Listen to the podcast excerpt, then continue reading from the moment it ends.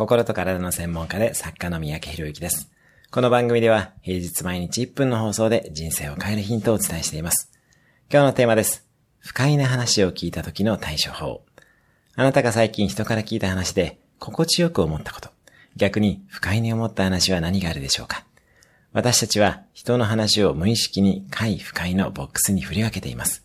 つまり、人の話に対して自分の中でさらにストーリーをつけてしまっています。特に不快のボックスに入れた事柄に関しては、本当にそうかなと自分で疑問を持つようにしましょう。これは人の話だけでなく、事実に対する捉え方でも同じことです。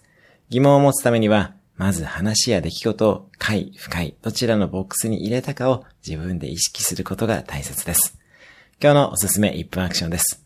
今日誰かと話した時の自分の心の動きを観察する。